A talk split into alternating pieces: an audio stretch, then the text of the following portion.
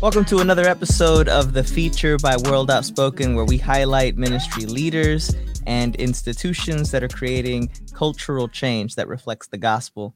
Uh, today's a special episode of the feature because rather than showing an outside organization or an outside person, we're actually highlighting and celebrating someone that is known to us, someone that has contributed to World Outspoken for almost a year now, actually, now that I think of it. Mm-hmm. Is joining us as one of the first two scholars in residence that we have at World Outspoken. Itzel, bienvenido. Muchas gracias, Ricky. ¿Cómo estás? Muy bien, muy bien, gracias a Dios. Not enjoying uh, the beautiful scenery that you're enjoying, but, but still, still doing well. Itzel, can you tell everyone, you're like Carmen Sandiego, can you tell everyone where you are right now? Well, eh, estoy en Roma, Italia, en el momen- por el momento. eh, ¿Quién sabe la próxima semana? Yes, la próxima semana. Yeah, so you're joining us. This is really exciting. World Outspoken is adding a scholar in residence program.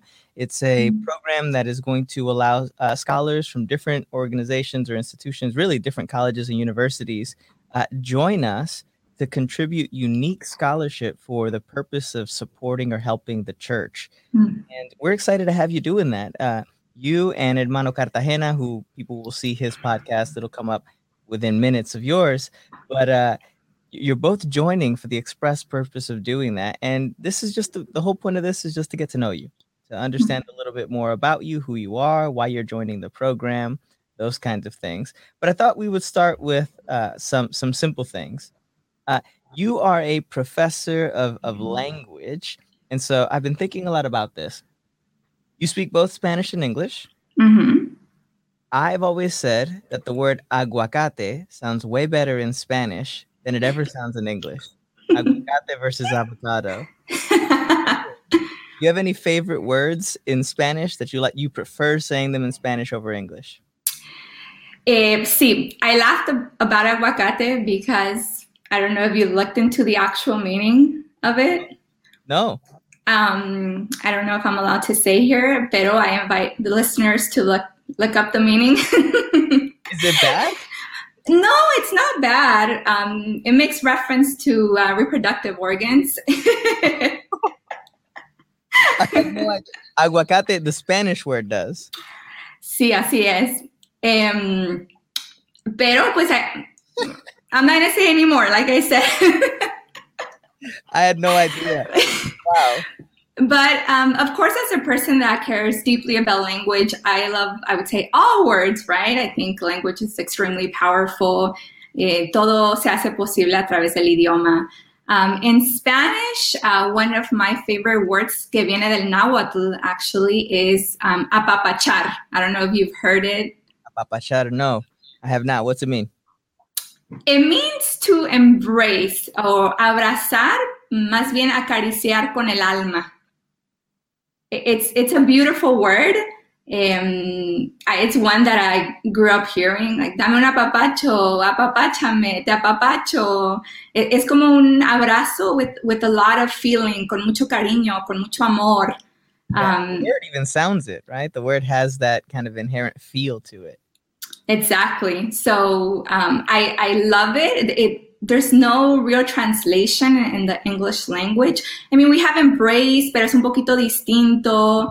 Um, the familiarity of apapachar también, right? The fact that my family would say it, I would I say it to my son. Um, I think there's a special connection there with that word.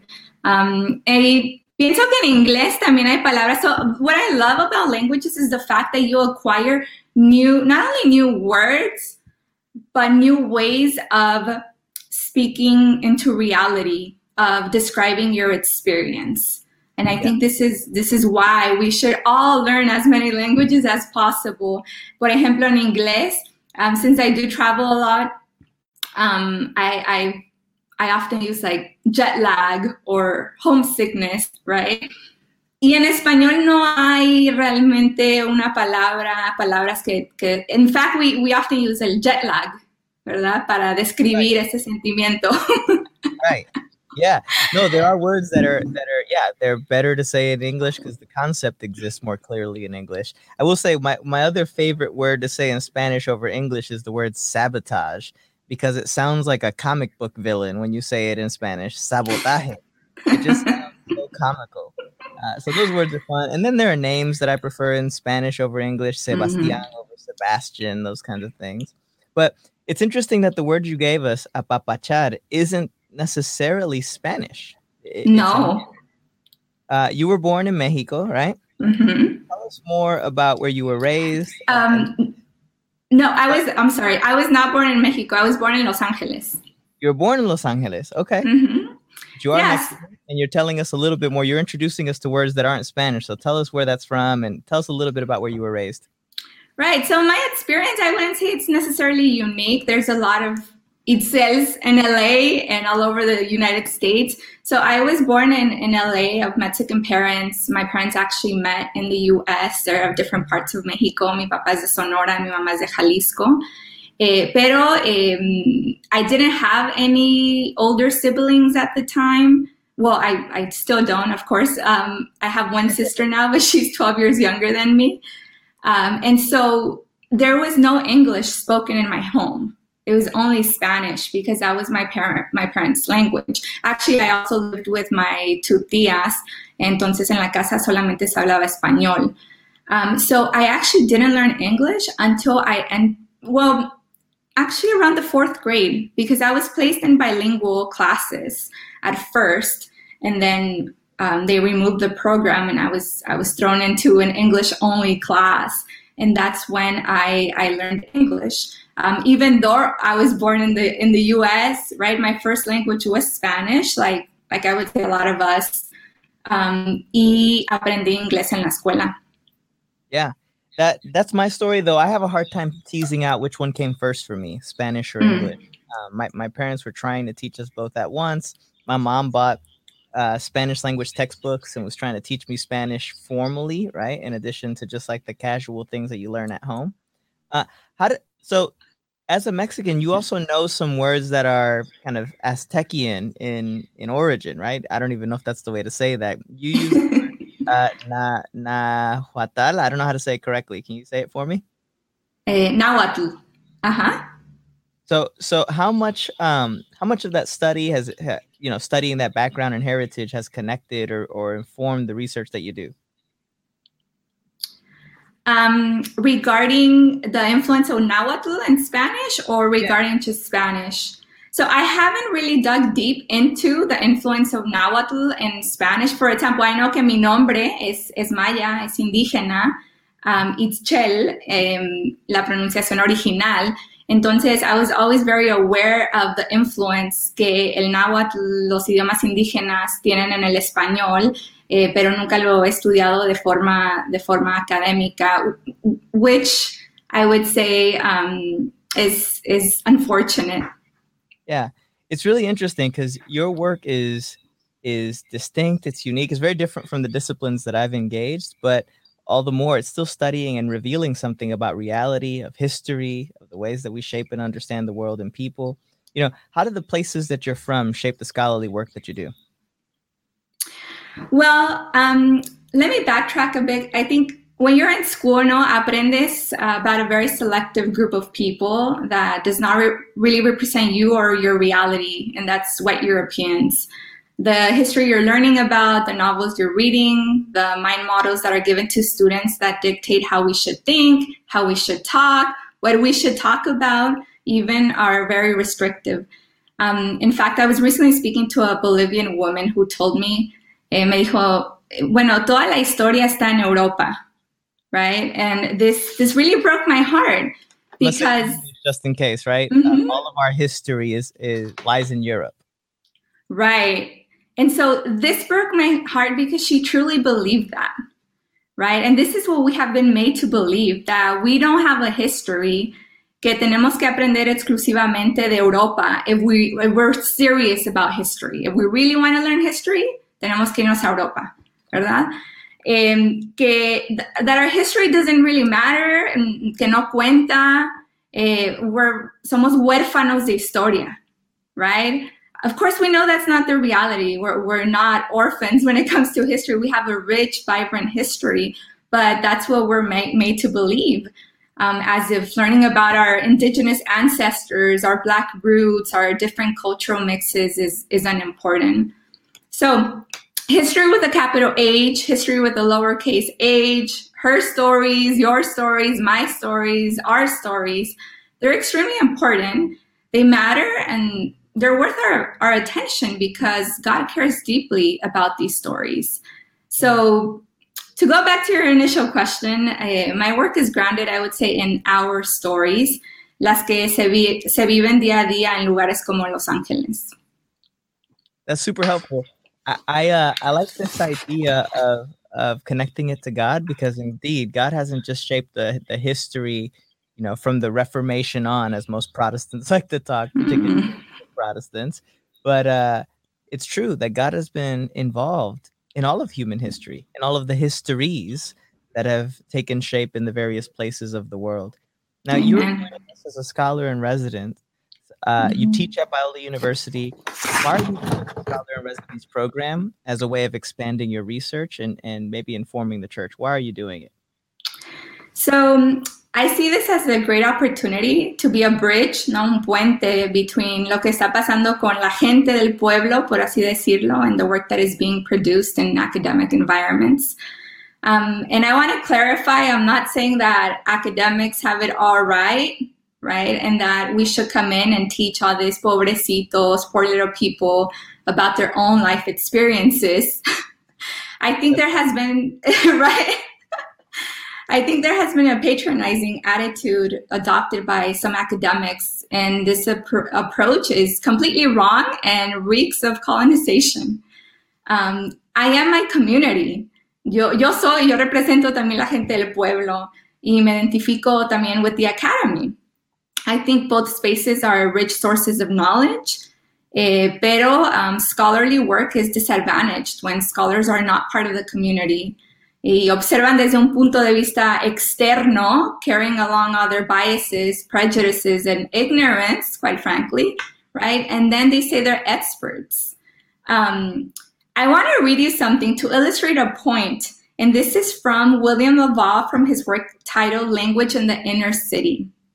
Um, y dice, Black children the, from the ghetto area are said to receive little verbal stimulation to hear very little well-formed language and as a result are impoverished in their means of verbal expression. Unfortunately, these notions are based upon the work of educational psychologists who know very little about language and even less about Black children. The concept of verbal deprivation has no basis in social reality. In fact, Black children in the urban ghettos receive a great deal of verbal stimulation and participate fully in a highly verbal culture. This is from a sociolinguist. And so we need more people from our communities doing scholarly work that emer emerges first de nuestra condición de hijos e hijas de Dios y de nuestra complicidad y amor por la gente.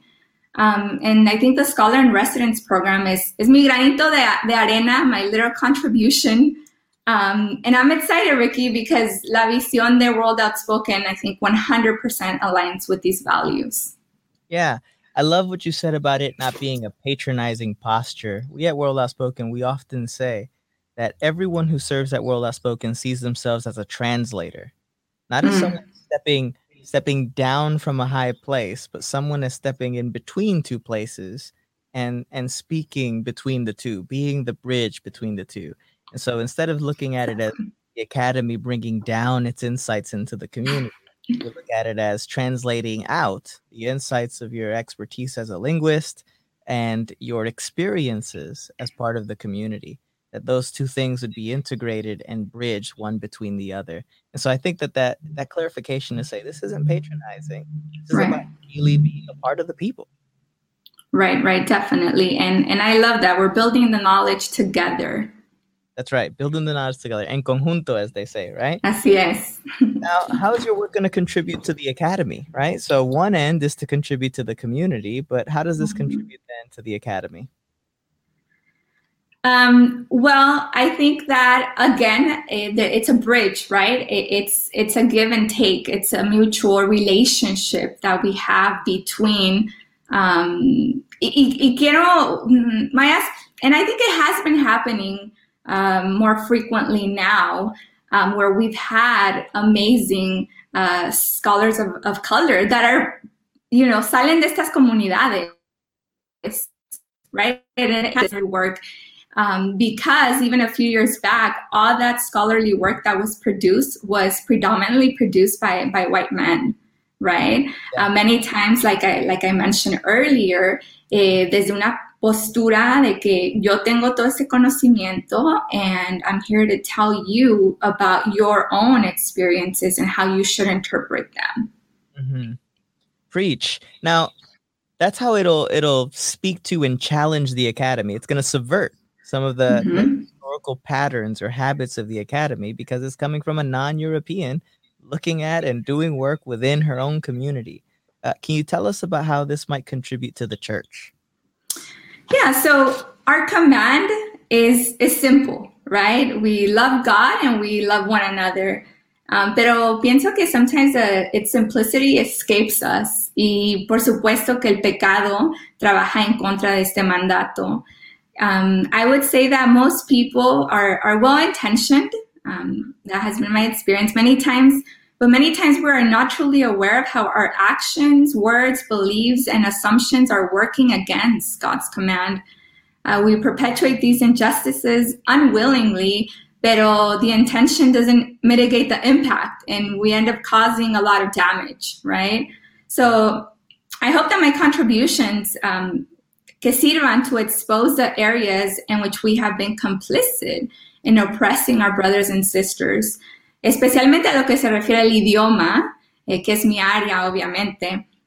Um, I've noticed that in most justice-oriented conversations, whether that's inside or outside uh, church circles, linguistic justice is often absent, right? And so I hope to really bring this perspective to the church uh, for the betterment of the kingdom of God. Um, y obviamente, I, I, think it's it's so obvious that that it escapes us, right? Like language, we use it every single day. Um, es un aspecto primordial, importante de nuestra identidad, and yet we're not really talking about it. That's absolutely right. I think that is the uniqueness of what you bring to the table, what the Lord has gifted you mm-hmm. with, what your training has brought to the table. But you're absolutely right. Our communities, we we know that storytelling, we know that identifying, right, using words to identify, we know that naming is so important. And we know that the names that have been given to us and the stories told about us are, are flawed, are broken, and yet we don't study the language that carries all of those things forward. And so I think your ability to, to speak into that, you talked about the ways in which we've been complicit, the ways that we are non innocent, the way the mm. conquistador continues to be inside of us, right? um, I, I think those things all are are important and i'm grateful that you're going to be able to help us explore those issues mm-hmm. over the next year at world outspoken as you contribute as a scholar and resident now let me ask you talked about the uniqueness of this are there any heroes or you know models that you're looking at uh, that are going to help you do the work?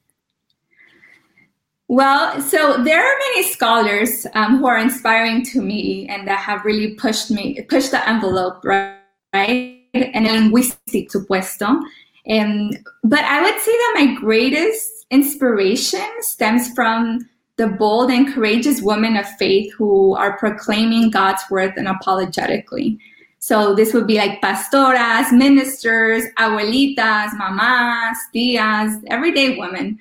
Um, and those scholarly women of faith también who are integrating their respective disciplines with biblical teachings. Um, so, la gente siempre me ha descrito como fiery or like peleonera. I don't know if you're familiar with the term, right? Like feisty. Um, and growing up, actually, many people thought that I was destined to be a lawyer. Now, uh, maybe as a man, I would have just been, well, a man. Um, but as a woman, I was a, a, feisty, fiery woman. But that's a conversation maybe for another day. another language thing, right? Exactamente. So, not having grown up in the church and coming to faith in my mid 20s, I thought, gee, I'm like, you know, estaba súper preocupada. I thought I have to, to like tone it down, quote unquote, right? A Christian woman I thought, are soft spoken, they're meek, they're cautious, they're reserved. Um, basically, everything that did not define me. Um, and, and then a few years ago, I heard tu colega, I'm so jealous, la doctora Elizabeth Conde Frazier, speak at a conference. Um, she comes up to the podium con toda esa energía and assertiveness que la caracteriza, uh, talking about la ira santa out of all things. and basically, for those that don't know it, holy wrath. Así es. And basically, she just like lays down the law, right? And I thought that was extremely empowering. Of course, her message was phenomenal, but I think her posture, the way that she carried herself, was so liberating to me. And I don't think she knows that. Pero, you know, aquí estaba esta gran mujer, empowered by the Spirit, addressing an audience of hundreds of people, eh, sin ningún rastro de pena por ser mujer, por ser latina. And I, for me, estos, estas mujeres han sido mis modelos a seguir. Praise God. Thanks for sharing that. And she's going to hear it. She's going to hear this podcast. So she'll, she'll hear that story. Um, you, you talked about that. We're, we're going a little off script here, but I think it's important for people to know. You talked about coming to faith a little later in your 20s. Mm-hmm. Right. tell us a little bit more about how you came to faith and, and that part of your story as part of this? Yeah. Um, so um, I have to again backtrack a bit. I think growing up, I was uh, you know Catholic by association uh, by tradition, eh, recuerdo que mi mamá me llevaba like, a, a, las mañanitas de la Virgen de Guadalupe, um, o sometimes to church, bautizos, primeras comuniones, but um, it was more uh, ese, esas tradiciones um, sin tener esa relación con Dios, right? And so I think after a, time, um, something happened in my family and, and my mom just all together um, renunció a la iglesia, ¿verdad? So, ya ni siquiera íbamos a, a, a misa pa, para cantar en las mañanitas a la, a la Virgen de Guadalupe, right? Um, and I, you know, I, I lived my life not thinking much about God, not thinking much about His purpose, not not paying much attention. And I think um, it was through actually the the death of a family member um, that, that I came to faith. Um, and it was strange because it was um, when I was in grad school at UCI. and so statistically, I'm a statistic gone wrong, right? right. That's important. It shows that the Lord was at work. You came to faith in grad school at a school that certainly wasn't promoting Christian a Christian ideal or narrative. So that's profound. yes, yes, and the way he just it was una transformación de un día para otro. It was it, it wasn't gradual. It just it just happened like that. Um, it, did you hear the gospel at a conference or what, what what was that part of the story? It was at the memorial service of of my family member who had passed away at a very young age. Wow. But it was it was very strange because of course this is a tragic, extremely sad moment. And the mom um, of this family member was consoling me. It was something in her as a Christian woman that I had not experienced before and I did not understand. And her reaction, I mean, like I said, it was extremely sad, tragic, right? But there was something, there was that hope that now I could identify as hope, right? An eternal life in Jesus that I was not aware of before that I didn't didn't recognize. And but it, but it came like a flood of emotions over me. And, and, this joy that I felt even though I was sad it was it was it was odd. It's it's gospel right? In the midst of death to to find new life. It is it is gospel in the most profound of mm-hmm. ways. Wow. sí, it, Y ahí es donde las palabras eh, a veces sí quedan cortas to define that experience that I had. It was just, I'm, I mean, I'm getting goosebumps now. Yeah, it's it's special, sister. Um, uh, thank you for sharing that part of your story mm-hmm. as part of this. It, it obviously plays a role. It shapes your life. What are some of those other points of tension or intersection? What are those those things, including your your, your gospel faith? Mm. Tension or intersection that you'll be addressing from an in-between perspective, as a as a mestiza leader, as part of our scholar in residence, what are some of these other points of tension that you'll be addressing uh, while you do your scholar in residency here at World Outspoken? Bueno, um, lo primero, I think that it's important to understand that um, people oftentimes think that you have to be one or the other. You know, you can't be both. So you're, you're either this or you're that. And if you're not, you're not, you, you're not, you're just not realmente, ¿verdad? Yeah, you're, you're, um, you're from either place, right? Right, right. Estás desterrado, ¿no? Um, and I think it's mistaken, of course, to think that you have to choose one. Es como si me dijeras that I have to choose between being a mom or a daughter or a sister or a niece.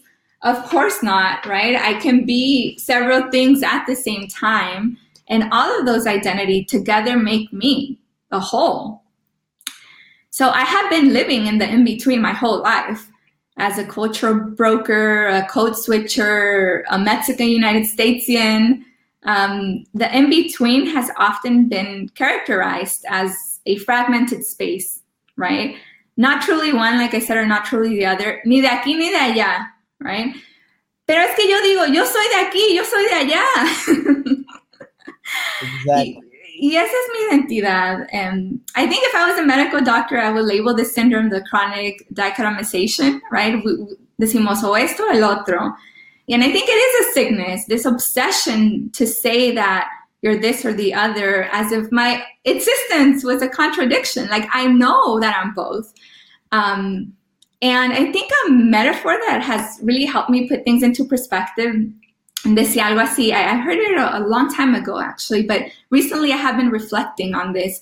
And it said, you know, what happens when you mix blue and yellow? Well, the color green is born. Nace el verde right? And I, I think that's me. I, that's us. Somos, somos el verde, pero también somos el azul y también somos el amarillo. Um, I think it took me a long time to feel comfortable in this space.